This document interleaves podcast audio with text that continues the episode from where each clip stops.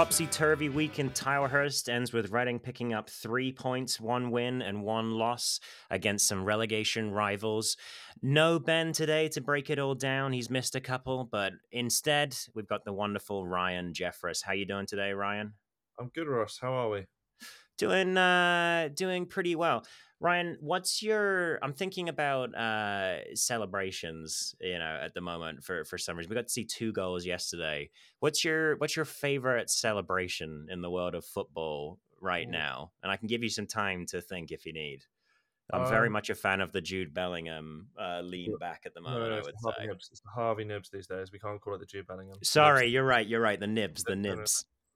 Obviously, uh, it's not bad. I, I tell you what, I've always been a fan of either just the basic knee slide, yep, yep, just pure sort of emotion, sort of running and jumping, or uh, the Alan. Everyone, everyone mocks it. Alan Shearer, one finger in the air, running off. It's basic, simple. Classic, classic. Or maybe a nice taunting of the away fans. If yeah, yeah, that's actually yeah. Sam Smith anywhere near uh, any one of Cambridge's rivals is always a good thing. Well, hopefully we'll be celebrating again in the week to come, but we've got a little bit of time off now, so let's break down uh, the two games this week, starting with Shrewsbury, and we're going to do that now in the recap. Come rain or shine, it's time to relive the latest match action with the recap. This podcast is sponsored by ZCZ Films, Reading's oldest ultras. All right, Shrewsbury 3, Reading 2 uh, at the Select Car Leasing Stadium on Saturday. Um, Ryan, I feel like a lot of us went into this game, you know, especially after the Port Vale result, um, thinking that this was one that we could get another three points in. Um, but obviously, things started going off the off the rails pretty quickly. Um, why don't you run us through some of the goals from yesterday and, and, and your take on on some of those? Yeah, so in all honesty, the game as a whole, I was kind of hoping that we'd be able to get three points from. Uh, I wasn't massively impressed with Shrewsbury as a whole. I just thought they capitalised on some just some errors in Reading's play in general. I mean, if you look at the goal that was scored after what about a minute, um, it starts off with a with a few errors. Savage tried to clear a long ball upfield and it hits Smith, and then it comes back towards us, goes out for a corner. The corner itself, I the marking to not see the guy on the edge of the box for a start is it's mm. something, and then the, the, they're very slow at closing him down.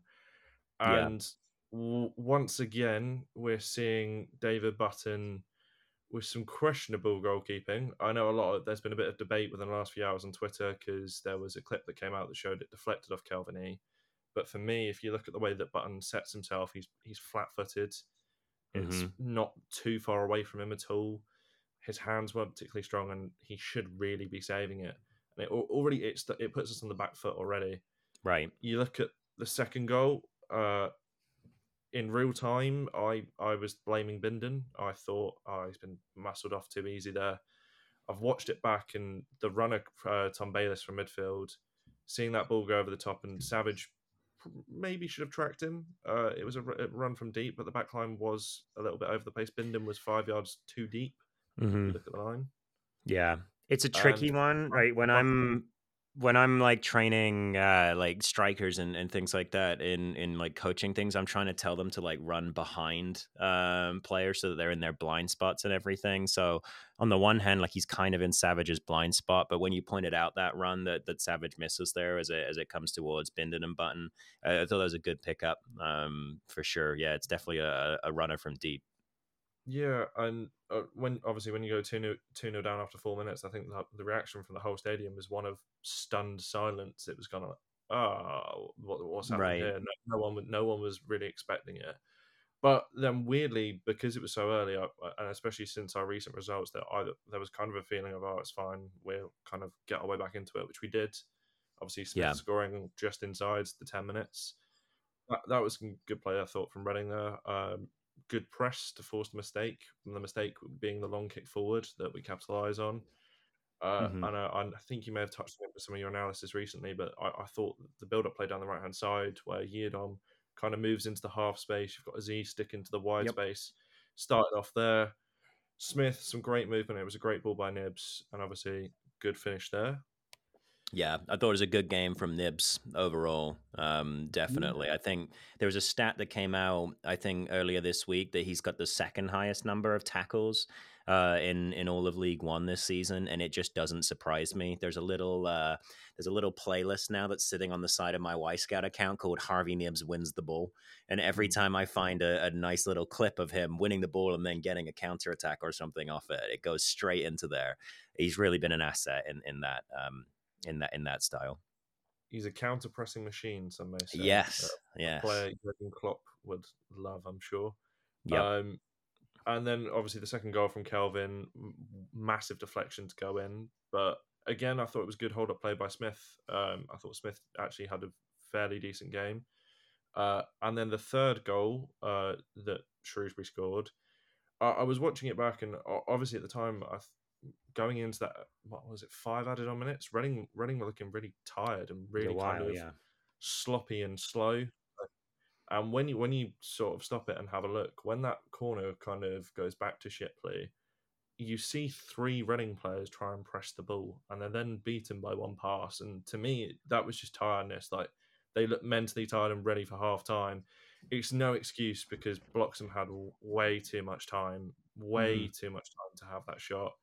And again, are we questioning David Button's goalkeeping there? It was a better finish than the first one, but it was certainly sort of. I think you said in your match report it looked within sort of reach. It's I just I'm I'm yet to see him at full stretch. Um for reasons that aren't to do with his positioning would, would be my issue. Like when I see him at full stretch, and there's a good example against Port Vale uh, on Tuesday, whereby he'd gotten himself flat footed, kind of like you talked about, and then he had to push himself out. But he's not getting that far across his goal in that. Um, it's a good finish. You know, you're gonna you're trying to curl around the goalkeeper for sure, and it makes it tricky. But I don't, from from my perspective, I don't think the angle shows that Button is at full stretch for that um, for that third goal. And that worries me because that happened against Portsmouth too. The second goal, um, you can kind of see Button puts his um, Button puts his right arm out and he starts to go for it, and then he pulls it in again. And, and whether it's a positioning thing, a decision making thing, I'm not sure. Um, but yeah, certainly a little bit worrying he's most certainly one of the like the least agile goalies I think I've seen. Uh, we were talking a bit before we started recording about his set position, and mm-hmm. he always seems to be not fully setting himself, very flat-footed. His set position for the first goal yesterday, I thought was poor, and naturally as a goalie, like that's the that's the thing you're supposed to be amazing at that will make your agility and your reactions and your re- reflexes so much better. You right. look at the stats as well, and he's got the second lowest save percentage in the league and uh, minus 4.2 xg. Uh, yeah, he's yeah, he's behind his numbers, and that keeps dipping. Um, there, so there'll be a video coming out next week um, with with further deep dive on him, and, and we'll talk a little bit about his issues with cross claiming, what he is good at, what he's not good at. Um, because there are a few things that he is good at, and there are reasons um, that he's been brought in. But eh, at this stage in the season, you know, we're 33 games in, or 35 maybe for for Reading, I think, and to be that far behind your stats and then to also be low on save percentage and he went down yesterday in, in terms of those stats. He was he was actually sitting like fourth bottom before the game yesterday and, and now he's dipped even further down. Uh, so it's yeah it, it's really really tricky. Let's talk a little bit about the the second goal scorer for for Reading. I'm interested in your thoughts on uh, Kelvin on the left side because I think that that's been it's been something that Ben and I have been debating, something that the uh, Sim and I have been debating a lot. Whether we think you know he's a, a good option there, a solution, or, or just sort of a band aid. Um, be interested in, in, your thoughts there, Ryan. Uh, ooh, I call him? I wouldn't say he's quite a band aid because I think he's not bad, but I wouldn't say mm-hmm. he's the final solution at left wing. He's a good mm-hmm. rotation option for Paul Macari, who at times flatters to, to deceive. Yep. I get frustrated with Kelvin quite a lot though. There's a whether it's his final ball or even if it's a I think he had a headed chance on Tuesday night against Port Vale, which I thought he could have done better with as well. His yep. final product is, I'd say, lacking that little bit. Yeah. Um, he's not a bad option though at left wing. Don't get me wrong. I, I have been more impressed with him at left wing than he up front recently. That's what that's, that's yeah. I would agree with that. He's very good at that kind of run Um, you're almost entering the the penalty box very very low down on the field towards the goal line, and then he's very good at taking the ball to the goal line and then getting it past the the defender by like almost running through him because he's so big, Kelvin. But then that final ball, like you talk about, is a little bit weak. M- my issue too with Kelvin on the left, it, more kind of from the Shrewsbury game. Now I was I was kind of enjoying it a bit more before then. Was that it? Prov- he doesn't quite provide the level of defensive cover um, that even Azeez provides on the right. Like I don't think Azeez is a particularly excellent. Um, defensive winger. Um, I do think he wins the ball back in the middle quite a lot, but I don't know how good he is, you know, kind of covering his, his right back. But I, I think he's noticeably better than than Kelvin. Um, yeah, Bloxham had a lot of joy yesterday against Mola. I thought Bloxham was yeah. made to look very good. My grandparents who I go to the game with, my granddad said that Bloxham's their best player, and yeah, I hadn't yeah. before the game. And that again, thinking of it now, it could be lack of cover from Kelvin, the reason why he's looking yeah. so good. How do you feel about Mola after, you know, now that he's had a few weeks back in the team? Obviously, you know, after Stevenage, we were all, you know, joking around and enjoying the, the Clinton Mola redemption arc and, and all of these things. But now that he's had a little bit of a run in the team, um, where are you at with Clinton? I settle with Clinton at a halfway house between Matty Carson and Jeriel Dorsett. He's nowhere mm. near as good going forward as Matty Carson, but he's n- nowhere near as bad def- uh, bad defensively as Matty Carson, if that makes sense. Yep. He offers yep. more going forward than Dorsett does, in my opinion, because I think Dorsett can get look a little bit clunky on the ball sometimes. I mean, he is naturally a centre back. Recently, I mean, he, he's good. Is he going to be a type of player that, if Reading eventually get a new owner and are looking to push out of this division, that we build, not build the team around, but like can rely on week in, week out? Yeah. I wouldn't put him in that category, but he's a solid five, sort of six out of ten. But he does worry me at points. In fairness, Blocked I like him yesterday at time looked like I, he was on toast. On toast. I like the way that you um, put that. You know, if he's going to be the kind of player that we keep around, you know, once once we have a new owner, and you know, fingers crossed, and, and we can really make a, a go at the league. You know, hopefully next year or the year after, if there has to be a year of consolidation, obviously.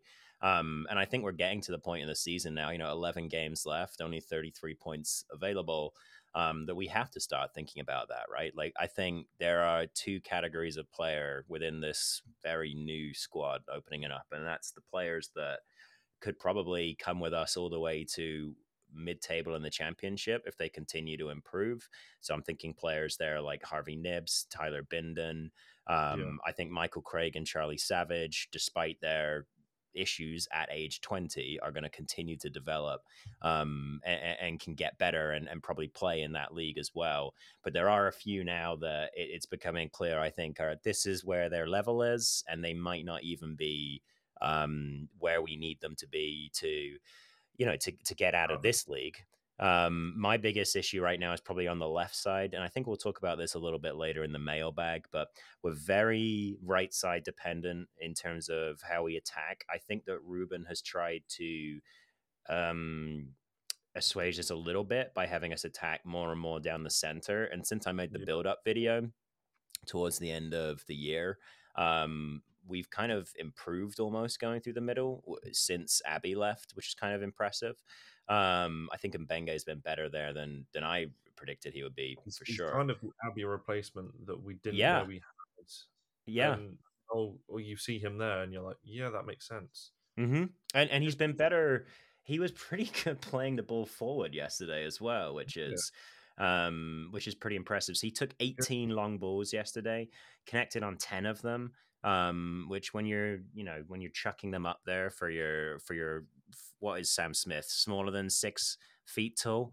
Um yeah like it's it's impressive that he can do that. Yeah uh, what just quickly on Mbengue as well is that one one way I would summarize Mbengue if I were to summarize him in one word is unorthodox. Yeah. Whilst whilst he's good he's really good but sometimes I do look at him and wonder if he knows what he's gonna do next we do Which, still have the moment from this season, the Cheltenham away own goal, of course, where Mbengue yeah. had time to clear it and he smashed it into Button's legs and then uh, yeah, into the back of the net. and I think oh, I want to say it was Stevenage where he, there was just one clearance where I think he almost tried to do a bicycle kick. I'm like, what what are you doing? What He's are you doing? better. He's, he's maturing. Don't get me wrong, but sometimes I do look at him and go, oh my god, what are you gonna do next? But Yeah. No, I think he's still though in my list of players that I, I think could play. You know, I mean, he did it last season, right? So I think he could Yeah. play towards the bottom third of the championship. I'm Oh, not sure if he's one that could challenge with us, um, but you never know. He's still young as well. There's so many young players on this team that could continue to develop. yeah, I want to briefly touch on Port Vale. Um, obviously, um, we had a fantastic goal from from Lewis Wing uh, in that one, and then I think a really a, a goal that was indicative of the spirit and the energy in Reading's team um, for for Harvey Knibbs's goal for the for the second. Um, but of course, uh, one of the main things that happened, um, if you haven't seen, uh, the Supporters Trust chair, Sarah Turner, who came on with us last week, was able to meet with John um, before the game um, and and just get a, a sort of thank you for the for the money that was raised uh, for the statue. So I believe uh, in t- in total, they raised almost a hundred thousand pounds for that, and Reading fans chipped in around nine thousand um, of that. So you know, outside of uh, outside of Stoke on Trent, I think uh, the the Berkshire area um, will will have been very invested in that versus other areas. So. It, was a very nice moment to see. To be fair, on Tuesday when he got put out at half time. Um, Oh yeah, you I- were so you were there, were you, Ryan? I, I, I was there on Tuesday. I was there at half time. I wasn't kind of expecting him to be brought out. I saw before the game that he was there, but uh, Yep. when he came out and said thank you and sort of everyone starts applauding as well, it was it was it was really sweet. To be fair, um, I didn't Yeah. know too much about him as well. To be fair, before the whole, I, I think I saw on Twitter like the link to donate, uh, and I, I just did a little bit of digging into him. To be fair, he had 843 games as Port Vale's manager, which Yep. quite impressive in the 80s. Uh, and one one quote I saw on his Wikipedia was he would be ca- cast in the role of chief cook, bottle washer, gaffer, chief coach, chief scout, press officer, psychologist, psychiatrist, and chief negotiator due to Oh their lack word. of budget at times. So you can see why they're trying to build a statue for him. Yeah, seriously. He seriously. did a lot for that club. But It sounds like at times he almost was that entire club, um, which Yeah. is really impressive. I asked Ben this a few weeks ago. Who would you, if if we were to build a statue, you know, outside of the Madejski, who would you uh, who would you go for in in Reading FC history? It's a tricky one, isn't it? oh, statue. There are some mean, options out there. We last time we talked about Eamonn Dolan. We talked about Sir John, obviously. Um, but who are you Sir thinking? John's probably the obvious one. Sir John's probably the obvious one that pops to mind because obviously Yep. the stadium, I still class it as the Madejski Stadium. Yeah, yeah, yeah. Steve Coppell is really hard to overlook because of the Yep. 106. I mean, we're seeing Leicester struggle a little bit now. I don't want to jinx it. I don't want to. I've seen a lot of Reading fans getting excited. Touch wood. It's looking like May, May. I don't know. This, this still could happen, but it's a hard record to beat. And Yeah. for someone who masterminded probably one of the greatest achievements I think in English football, and not no, no one talks about it enough. But Steve Yeah. Coppell probably gets my vote if we're going outside the obvious. Sir John. I think Um, I've got one more. Would be um, I want a statue of uh, the "Are we up?" moment from Jobi McAnuff, where he's sort of like running, running by the touchline. Yeah, yeah. Get that right outside the hotel as you're uh, coming around. I think that would be a great. Mo- it would be nice to have something like that. Um, if the um, so I'm I'm a I'm a Boston Bruins hockey fan over here, and uh, there's a famous goal that was scored um, when uh, when a player was tripped right as he scored it when they they won the championship on that goal basically. So he's celebrating up in the air when like flying like Superman almost. And they have the statue set up like that outside of the stadium, and it's just it, it's become like a touchstone moment when you uh, when you arrive, you know, at the stadium, you take your picture with Bobby, and then you move on and, and you go on in afterwards. Yeah, exactly. So Oh, it'd just be nice to have our We- we've- own. we've got- Go ahead. yeah, I mean, we've got what the Dolan. I, I I personally quite like the Eamonn Dolan like. Me too. That's made up of all the academy players. That's quite nice. And Yeah. obviously, you've got the pi- picture. The other thing that I find weird around the stadium is you know the what they did a few years ago where you could get your face put on the side of the stadium. You can do your face. I, was knew you could do a 150th brick. Anniversary. Oh, okay. Interesting. Uh yes. So before the 150 anniversary, I'm actually on there. Funny enough, Okay. I'm I, Nice. I'm on the Madejski Stadium, um, but they've put it by the away fans, which really annoys me because Yeah. no yeah. Oh, I do remember that actually. fans, Yeah, yeah. There you Would go. be nice if they could put it on the East End, but You have to you'll have to petition them. Yeah. We'll see what we can do. Well, all right. I think we've uh we've Yeah. chatted about the the week that was. So let's uh let's move on into the mailbag. Uh got some so got some good questions to go through today. Uh so we're gonna do that right now. Keep up to date with all things Reading FC. Follow the Tilehurst End on Facebook and Twitter. This podcast is proudly sponsored by ZCZ Films. Remember, if you want to get involved in sponsoring the show, drop us an email to the End at gmail.com. Right. Mailbag time. So not the not the biggest mailbag today. So I thought what we do in a moment is go through sort of a relegation run in and, and talk about, you know, where we're at with that now that we're towards the last few months of the season. Um, but we do of course have some some great questions. So thank you to to everyone who who did ask. Starting with Bobbins. Um, good old Bobbins. I'm sure he'll be back at some point before the end of the season. Um, so I'm going to pitch this one to you, Ryan. Bobbins asks, will our lack of depth uh, in the striking department, especially, bite us in the end, or will we manage to get away with it? So, in regards to that, I think it's already been costing us a little bit. Now, yesterday and on Tuesday night, I think you could see quite a bit of tiredness sort of kicking in in, cer- in certain players. I mean, Knibbs, I saw a stat that I think he's played almost every minute or something ridiculous. He's Yeah. been playing non-stop. And if we're talking attacking positions, I know he mentioned striker, but if we're talking attacking positions, what we're looking at, Azeez, Knibbs, uh, uh, left wings change quite a bit between Makara and Calvini and Sam Smith. Azeez and Knibbs, I worry about the depth because we don't have a natural replacement for them. Like, Yep. you take Knibbs out of that team, you're not going to get another like ten in there that's going to, as we spoke about what earlier, win all those tackles and be good at the defensive part of the game. I don't think we've got anyone else that offers that. Yeah. And Azeez, likewise, when we play Ben Elliott out there, I think they're two very different players. Elliott's very good at keeping the ball, maybe taking on one man, but he hasn't got the natural pace that Azeez, Azeez has, just to sort of blitz past them and stick across in the box.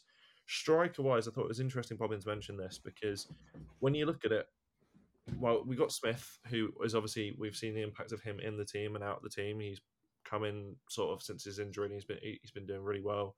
But outside of that, obviously we've got Kelvin that can play there.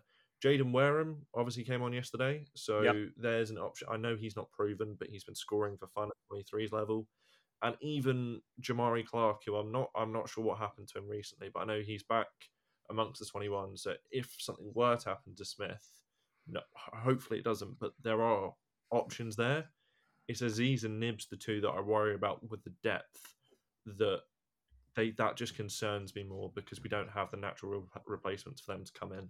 I think our level of performance will go down even further without them.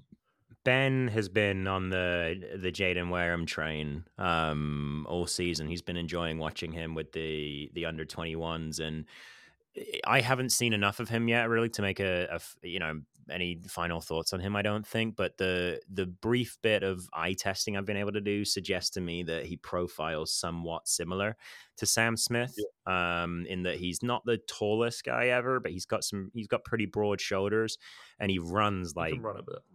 He can run a bit, yeah, yeah, and he definitely gets around. He he puts in a lot of effort a whenever he's on the field. well. Oh, what's that? Sorry. I said he looks a decent finisher and can run about a bit as well, which is si- similar to Smith. Similar to Smith. Definitely. Uh, just quickly on Wareham yesterday, one thing, I'll just go back to Shrewsbury quickly. One thing I did notice, which I thought was interesting from Sellés, I'm not sure if you picked this up as well, is the sub that he made to change Yiadom for Wareham.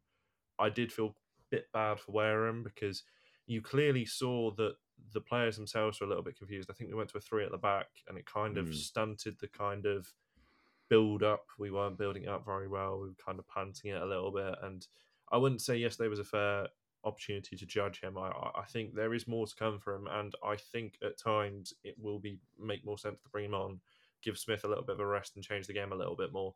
Yeah. But yeah, I'm definitely concerned about the depth for Az- Azeez and Knibbs. Yeah, no, I, I I would agree with that. Yeah, I, I think the the the depth, uh, the lack of depth, isn't going to hurt us too much, more before the end of the season, just because we're going to get uh, quite a few weeks now where we only have one game a week, which is useful. There's only a few more midweek games left, and then obviously the Easter stretch is always um, pretty busy as well. Um, but I think the the players, the first team, or at least half of the first team, is good enough, not just for the relegation fight, but they're good enough to make a playoff push next season, in my opinion. Um, but there's definitely players like we talked about that need swapping out that aren't ready to go up with us in in that sort of um, style, and and I definitely think that we need to add. Uh, I would say a striker, uh, a left winger, a left back, and a goalkeeper are my are my primary things um, for the off season. On the left back and goalie point of view, I think they're definitely two of our weaker points. Yeah, I'm gonna um I'm gonna ring my bell for DeJuan Jones, uh the the American left back who is mm. absolutely electric. We're gonna need to do some research into him because uh, I've, I've heard you speak about him a few times. Give him a go. I, I watched him last night. The Revs opened up their season in the MLS, and um, just a he's just a fantastic left back. He does everything you want. Defends well in his own box, but also gets forward and and puts good crosses in um, which is what you want in your left back. Next question, then. Let's let's go on to that one. So Sam Richards, thank you, Sam.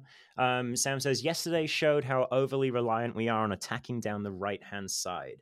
Uh, Shrewsbury had a defensive overload every time on their left, which made it difficult for Yiadom and Azeez to find any space. Sam says the issue for him is Mola's lack of ability and intent to go forward on the left. So I, I think um, Reading definitely attack more down the right hand side, and it's partly necessity. They have better, more settled players uh, on the right hand side since December. I think Yiadom has been pretty good uh, after kind of reaching the nadir of his season with that sending off from the bench. He's he actually improved. Again, that was the only game from what I remember. I want to say. Yeah, yeah, I think you're right. Yes.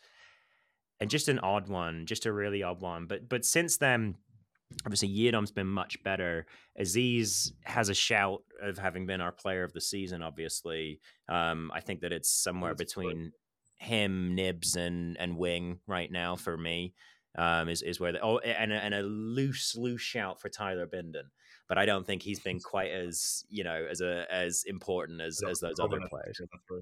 I'm always going to go after Tyler. I love him. But um, yeah, no, I, I definitely think that, like I was saying, with that where we need to improve next season, balancing out the attack and getting a left winger who can hold the width and actually scare opposition, you know, fullbacks in the same way that Femi can. Um, I think that's going to be hugely helpful. But what do you think, Ryan? Yeah, uh, one thing I would say is sort of he he mentions the lack of Mola's attacking ability, and whilst it would be great to have a left back almost in the Trent mold that would go forward and whip crosses in for fun, we do have to have kind of the balance. I think Dorsett's too much on the defensive side when he plays. I think going forward he can be a bit suspect at times. He's not bad, but he can be a bit suspect attacking, but he's good defensively. Uh, yep. Carson is the complete opposite in the terms of attacking wise. He can cross a ball. He's quite good going forward, but defensively, you always kind of grit your teeth. Yeah. Mola, whilst not being amazing, is that kind of in between. Is like he's never going to be as good as Carson going forward. I don't think, but he's not as bad as him defensively, and he's not. He's better than Dorsett going forward, but not as good as Dorsett defensively. So I think he yeah. sits quite nicely, and I, I also think if we were looking to kind of, I don't know if we would, but mirror the right side of build up where we have the fullback kind of going into the half space and the winger staying wider Mola profile slightly better for me at doing that than a Carson and a Dorsett would. I would agree with that. Mola, um, so there's been a few times this season where Reading have used the inverted fullbacks alongside kind of playing the ball forward with a long ball from from wing, or when sometimes when Savage is playing that six on the left side, he'll do it as well. And Mola's pretty good in the air. Um, he can knock down a ball. Sam Smith is isn't bad in the air either. Um, but the problem with Mola is obviously the duels on the floor. Uh, where he Not struggles. He gave away. Not did he get booked yesterday for giving away the foul outside of the box? I can't remember. He got booked recently for a similar free kick. Maybe he didn't. No. Oh no, he got booked for. some. He got booked for something. I can't quite remember. I think it might have been an argument later on, actually, with the referee.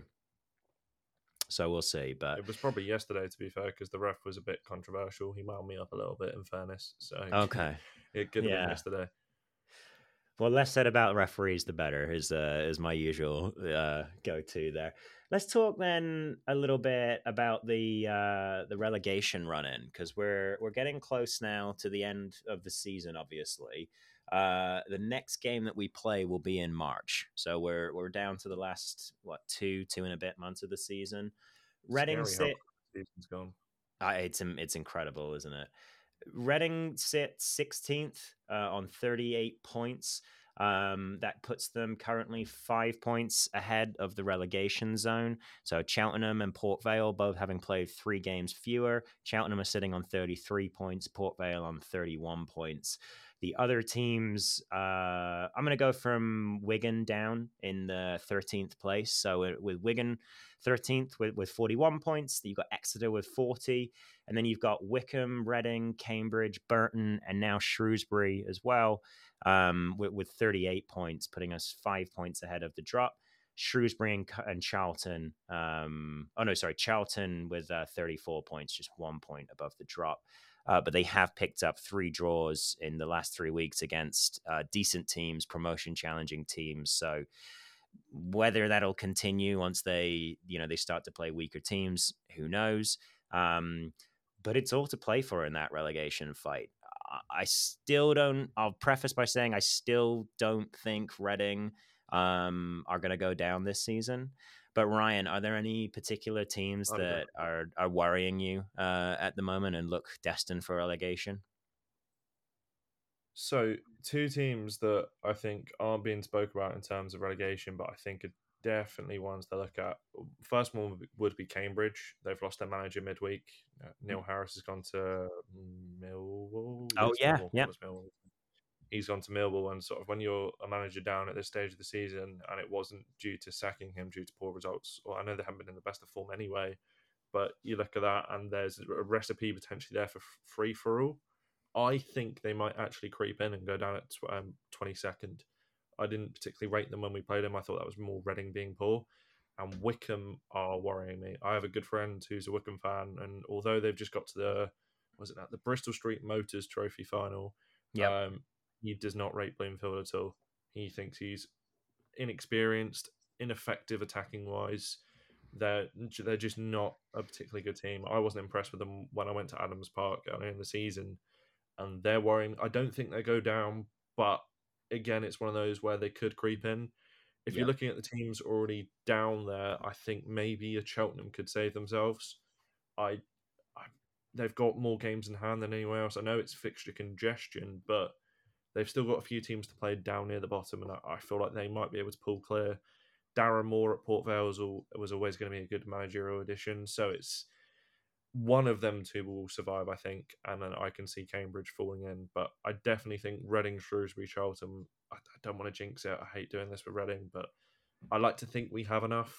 I I do. I, I, yeah. Can't imagine us being in too much trouble. If I look, I, I think we've got enough. I'm I'm not I'm not super concerned by the loss yesterday. I think that um, this is for me like what this is the issue with having a below average goalkeeper is that sometimes you're going to cough up things that completely throw your momentum off. Um, I talked a little bit about how the momentum of the middle half hour of the match is really important last week. Um, and it's something that gets talked about in, in NFL, you know, hand egg football all the time. Um, teams and coaches will try to they'll try and bury um, teams during that 30 minute thing. So if they get into a lead early on, they'll go really hard in those 30 minutes in the middle, just trying to put the game away, basically um, and, and, it is where huge momentum swings can happen. Just a quick note on Cambridge um, that you that you pointed out. Um, they've got some tough games before the end of the season. Um, they've got more midweeks than we do. They have to play Stevenage yeah. away. Uh, they have to play Bolton away. Uh, they have to play us away, which which could obviously be a tricky one. They've got Barnsley away, Blackpool that's a and Derby at home, so that's a really tricky uh, run in for. I, I, could I could see them sliding in. To be honest, they're the, yeah. they're the one that I look at and go, yeah, potentially, and also just as I say, Wycombe's lack of attacking impetus. I mean, I, th- I still think they have enough, but it- I like that. I like your Cambridge point. No, I'm I'm really I'm really into that. Good spot, Ryan. That's a that's a good one. I unfortunately think Port Vale are going down. Yeah, our, our friends at Port Vale would be nice to see them go up. But I tell you, if there was if there was four if there was three instead of four relegation places, I would be very confident in Reading staying up. It's that Mhm. elusive fourth spot that I don't know why they have it in League One, but it's it's annoying me because I'd be Yeah. confident otherwise. Because I think It's there's just- three worse teams than us, but it's like one of those where it's like points deductions you could sneak in as the fourth. Right, right, yeah. That would that I mean that would obviously let, let's just uh, touch wood, cross our fingers, all those kinds of things that Oh, that points deductions aren't aren't coming down the pipe. Yeah, yeah. yeah.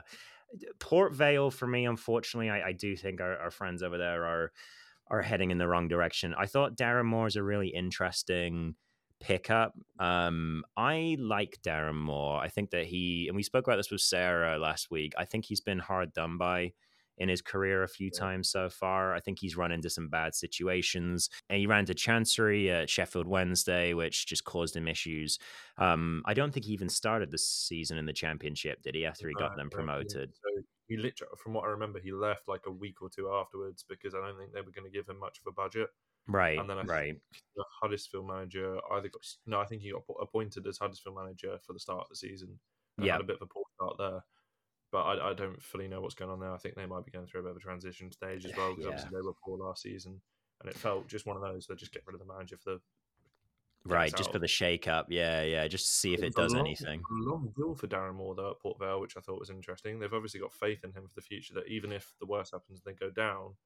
I mean, I'd back him as the best manager in League Two to start off. I thought he was one of the best in League One last year, so Yeah, Yeah. League Two would be a very good pickup. So they've obviously got faith in him. He's I the think- only reason why I can see Port Vale staying up. I think it'll be in. Yeah, I think it'll be interesting. And my only thing that worries me with him is that I see him, and, and I'd be interested in your opinion. I see him as a manager who sets up a team well and makes them kind of tricky to beat, tricky to score against. It took us a while to score against Port Vale, even though they weren't offering a whole lot. Um, but I think that he's a as a manager who puts that structure in place and then needs his his quality players to go out there and make the little differences, the small little moments where you you know you beat your fullback or you put in a really good shot. Um, and I'm a little bit concerned for Darren Moore that at Port Vale he doesn't have the talent available to him to actually make that work for him. Basically, I'd agree. I wouldn't say they've got a particularly marquee player that you can. They haven't got Barry Bannan from his Barry Right. Bannan, from Sheffield Wednesday team that you can sort of hang your hat on and go right here, do something good. They haven't really got that. They're not a bad, but they aren't. They aren't great, but they're not terrible. If I if I look at their squad, they're not terrible, but I do worry about them. Last thing I'll say on the relegation battle: if Cambridge do end up going down, then then Sam Smith and, and Harvey Knibbs made the right decision in the uh, in the summer. We can say. They already made the right decision. They don't need to worry. Even if Cambridge don't go down, they they've got a perfect place in Berkshire. in Love it. Eyes. I can't. All right, perfect. I can't top that, uh, listeners. So I'm going to end the mailbag there, and, and we'll hop on into the the preview for the the the game against bottom of the league Carlisle. Um, so we've got the long trip up there, but just a short break, um, and we'll get into the preview. There's another huge game ahead for the Royals, so be loud and be proud for the big match preview. Right, Carlisle. So uh, the home fixture for this one, a five-one victory, um, an important victory too. Saw uh, Femi Azeez kind of breaking his duck, uh, hitting the ball into the back of the net on the half volley with all of the anger and energy of a man who hadn't scored yet that that season. Um, and and obviously a, a great result for Reading at that time. You know, right at the start of the the upwards momentum that they've been on. The reverse fixtures here. Um, obviously, I think most Reading fans will be looking for for three points. Carlisle is seven points adrift of twenty third, um, let alone being fourteen points uh, adrift of the of safety right now. Ryan, how are you feeling about this one, and and what result do Reading need to get? When writing my notes before the podcast, uh, I have one sort of phrase in massive capital letters, which is under the worry section near Scotland. Now, to me, I don't know. I don't know what it is, but to me in my head, that's making it automatically hard to go. The fact that they're going so far, it's the furthest northern away day, and uh, they're bot. Uh, uh they're what fourteen points adrift of relegation zone. Yep. I'm. I like to think of myself as a semi-optimistic Reading fan, but to me, I'm like, oh. However, however, I think we have enough. I, I, I don't think they're very good in quality. I know they lost Owen Moxon. I think he went to uh, he went to one of the teams we played recently, Portsmouth. He went to Portsmouth in January. Okay, he was their best midfielder last season. Uh, one of the best creators. He's gone. Uh, they've lost their last five on the bounce as well, and they've not won since New Year's Day. So yeah, it's eight on the bounce. Actually, eight on the eight bounce. On the bounce. Oh, oh no. Yeah, it's so awful. Hopefully, with our quality, uh, I mean, it showed in the reverse victory at home at the Mazdad that we were, I'd say uh, we, we, were comfortably the better team. We won 5 1. We're obviously the better team. Um, yeah. But I think we've got enough quality. We have a full week of prep and uh, hopefully be looking to bounce back after yesterday. I'm yeah. confident but cautious. Uh, but I like to think Azeez, Knibbs, Smith, Wing, a week's rest behind them. They're cook, and we're hopefully get a few goals. If I'm putting money on a score, 2 1 Reading.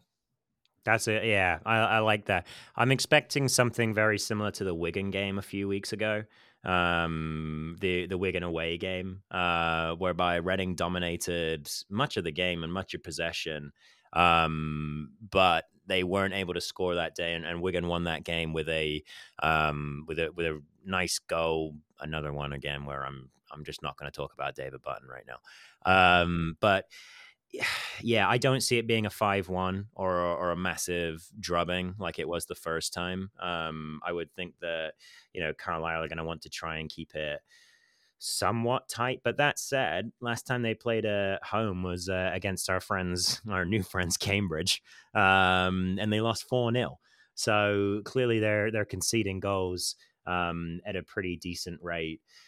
Are there any players that you feel at this stage could do with a, a decent performance? And obviously, you know, the the bottom of the league team should be a team that you can build some confidence against. Oh, I I like to see. I know he scored a deflected goal yesterday, but a, a good Kelvin E finish. Like I'm talking maybe a nice one on one with the goalie slots in the bottom right hand corner, just a little bit of confidence behind him and his maybe build his composure a little bit in the final third a little bit more. Yeah. Um, Azeez again, he had a really difficult day yesterday. I thought I definitely thought it was one of his poor performances, and the last thing we want is that man losing confidence again. So if he can grab a goal, hopefully another screamer, and sort of, or even assist, or where he does something really positive. I mean, I know he's still been in good form, but just keep building that confidence. And uh, I'll say it, I like to see Mbengue score just just just for the celebration. I want yeah, to see what that's fair. That's actually a good point. I asked you about celebrations earlier. Maybe the answer should have been anything that Mbengue is getting involved. Whatever with. Mbengue does next. That's, yeah, that's, that's he loves it. Answer. I think something I'd like to see, and I think we'll only see it as a second half substitute thing, is Ben Elliott in the center of the park again. Um, I prefer him going yes. to replace like Savage or Wing there than I do to replacing Mikhail or or Kelvin. I think we played him there uh, what against Port Vale, and he just sort of no showed for me. Obviously, he's involved in the uh, in the Harvey Knibbs goal uh, where he gets his shot blocked on the line. Um, but I don't think he. I think he touched the ball something like ten times in his half hour appearance that day. So he he just really wasn't able to get on the ball much. However, for my money against Shrewsbury, played some of the better passes that that Reading had on. Um, yeah, when we when we signed Elliot, I always assumed he was going to be as sort of midfield depth, sort of with your wings, Savage and Craig as like the four in a kind of rotation. And mm-hmm. seeing him on as a six yesterday, I thought yeah, he had some good touches, yeah, and I, I, was happy that we were finally using him. What I'm thinking maybe is his natural position, because don't get me wrong, he's okay out, out on the right, as he was a bit ineffective on the left. I don't think he can do the Knibbs role to the same level Knibbs can. So for me, Elliot maybe as a wing rotation isn't necessarily a bad option because I feel like yeah. Elliott's got a pass in him. He's got some good movement. He can keep the ball well, and to be, at times defensively he's been okay as well. I was but yeah, yeah, it'd be nice to see. I if Elliot started in the midfield too against Carlisle, I wouldn't be angry because I like to see it.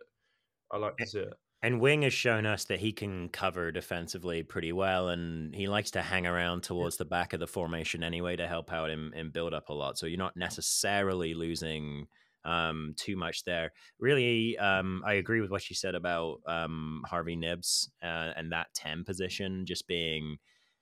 I wonder if Knibbs is the only player who can play the 10 position like that in a it's a way that almost reminds you of when Mason Mount plays the 10 um, and it's more energetic it's more about the pressing and getting in your face and, and trying to you can see so It's like a lot of press you cover right exactly rather than the. Cre- I know he's got two assists yesterday. Rather than creative standpoint, it's, I think it's more about distance you cover. Yeah, yeah, a hundred percent. Eh, He he's just you can see so obviously like when when teams are pressing a lot of the time they want to get the ball back nearly as soon as they've lost it because that's you know the opposition is setting up into their attacking structure and if you can get the ball back right then you can hit them in a way that could really hurt them. You just watch Knibbs just click into action the second that sam smith or Makairu or someone around him loses the ball. Um the the speed of thought there is just remarkable. Um, and I don't think we have another 10 who can play in that style at the moment. He's he's definitely one of the more intelligent. I, I mean this in football intelligence, not mental intelligence. Bless them. Football Yeah. intelligence wise, I think he's definitely one of the best. His positioning is by far his best attribute. He just seems to be in the right place for the tackle, and the, even scoring this season, the right place for the goal. Yeah. and it's it's a quality that I haven't actually seen many Reading players have over the years, and I, I find hard actually to find a comparison with Knibbs that I think he's very Mhm. unique play he has, and I can see why Sellés would have. I I don't know if it's Sellés or Bowen that got him, but I can see why when we're building the system, why Knibbs would be so crucial for it. He's perfect for it. Yeah. He is um he's a hell of an athlete too. Um just obviously like he looks a little bit lithe um because he is, you know, he's pretty skinny's the wrong word because no footballers are really that skinny. Once you get next to them, they're like, "Oh wait, no, you're a big dude." It's just that you're next to another you're next to 21 other big dudes on the field, so you look relatively Skinny small. Right, exactly. Yeah. Um, but I just really liked uh, one one thing I I mean I was always kind of enjoying Harvey Knibbs this season, but something that really um, just made me really respect him a lot was after the Port Vale game was abandoned, he he was on the field uh, with his trainer and and a couple of other guys doing like uh sprint sessions and things like that like up and down the field trying to get in like the experience of a game without actually playing a game so he's trying to get his body you know through that same um routine. Yeah and and it's so important like if you're someone who's playing football a lot um my take is always obviously like you know injuries build up and your knees start to hurt or whatever you're playing too much but the more you play the more your body almost puts up with it like if you're going week week Yeah. you know week on week on week on week your body can kind of work it out but if you take a big break and then you try and come back to it It's um as it's It's really building the muscle hard. It's building the muscle memory and sort of the position memory as well. I think for Knibbs that will probably play a factor as well is the fact that the reason why he might even be so good at winning those tackles and being in the right position is because of the amount of football he's playing Mhm. and the amount of situations he's being exposed to. Therefore, Right. it's just it a little bit easier for him. I'm not sure if that's making sense from a science point of view, but to me, that would make sense. That No, because I think there are triggers that you look for when you're looking to press. You know, you're trying to come from the blind side. Um, you're trying to go like right away um, when you see that uh, that ball get lost, or even anticipate that the ball is going to get lost and get ready to get in there and try and win it back. And I, I agree. I think Knibbs has improved in all of those regards this season. I think he started the season pretty good at that. Um, and he's continued to improve. So I guess Knibbs is one that we're definitely saying is uh, one who's coming with us for the ride uh, as, as we go on up. as long as as long as he likes. Yeah, Uh, exactly, just exactly. One thing that I'm quite like, quite enjoying about running at the moment is, I think I saw someone say on Twitter, they're just a group of likable lads. Yeah. Like, uh, there's not right. We're, we're going to take Hutchinson out of this because I'm not. Just put him on the side like Ruben has. Yeah, yeah. yeah, where he is at the moment. Right. The rest, uh, I'm not too sure about Harlee Dean as well. Maybe he's in the middle for me, but the rest of them, they all strike me as likable lads. They're all they're, they're just like you see little bits in the all access area clips where you see like Savage with the mascots and like little clips like that, and you just Mhm. realize they're just they're just likable lads, and they're just Yeah, and you want to take like people like Savage, and you want to take Knibbs and Azeez and Mbengue because they're, they're likable. You just want to take them for the ride. You want to go, come on, we're gonna we're, we're gonna go. And when I we think- get the new owners, like these are the ones you want around for ages. They're the they're, they're the dressing room. for me, part of being likable is being comfortable in your skin and um, being comfortable expressing yourself and, and all of those kinds of things. And I think that the the team going through the situation in the last year that they have gone through obviously has probably brought them together in a way that makes them very or very not shy about expressing themselves with each other and things like that. Obviously, football players often like to build up that mentality in a locker room where you're having fun. You know, Mate used to like to do the dancing with the academy prospects and, and things like that. But I think that the um you know the bad stuff that they went through together this season has really brought them together in a in a strong way. Yeah, and uh, you can also say that's probably down to Ruben as well, fostering that mentality as well. It's kind of like, look, everything's against us. We've got Yeah. nothing to lose. Let's just go do it, and then they're naturally going to be that little bit closer. Yeah. I would completely agree with that too, and I'd be interested to hear um, at some point soon about the role of, of James Oliver Pierce uh, in that as well, because he seems to be one that the team really um, they just seem to really get on with him. Um, so I always a wonder if joke always have a little joke about him because of because of his height. I always say, "Oh, they've let the kids out to play," but no, I love him. I love him. He, No, he's he great, Seems like yeah. a great guy. Bless him. All right. Well, um, I'm not sure we really previewed Carlisle too much, but uh, we got a good uh, bit of Right. Knibbs out there, which uh, which I think is uh, that's what we're hoping for. Then is a Knibbs hat trick. We'll go with that. I'll go with a three 0 win. I was going to say, if I put you on the spot, what score are you going for? So you're going three 0 Yeah, I'll go three 0 I don't think I'm we concede. two one. Okay. two one. Nice. Nice. All right. I hate to say it, but I think Button. I don't trust him. Yeah. Okay. So you've gone for the David Button result, and I've gone for the Joel Pereira uh, Oh, result. yeah, we yeah. can live We'll see hope, what happens. We can live in hope. we can live in hope and we'll live in hope for another week reading fans uh enjoy your your midweek off um and obviously enjoy the rest of your week everyone. Ryan uh thank you so much for coming on today. Really enjoyed having you on. I'm sure we'll get you on again before the end of the year. Yeah, thank you very much for having me. Safe trip to the 1,000 or over 1,400 of you after Carlisle this weekend. Uh, Yes. And uh, hopefully they bring back three points and it's not going to be a wasted trip. and be careful going near scotland as ryan says. It is a different country. So i mean how many countries are there in this country? My my all right well um have a safe week reading fans. Um let's get behind the boys on saturday. Come on you ours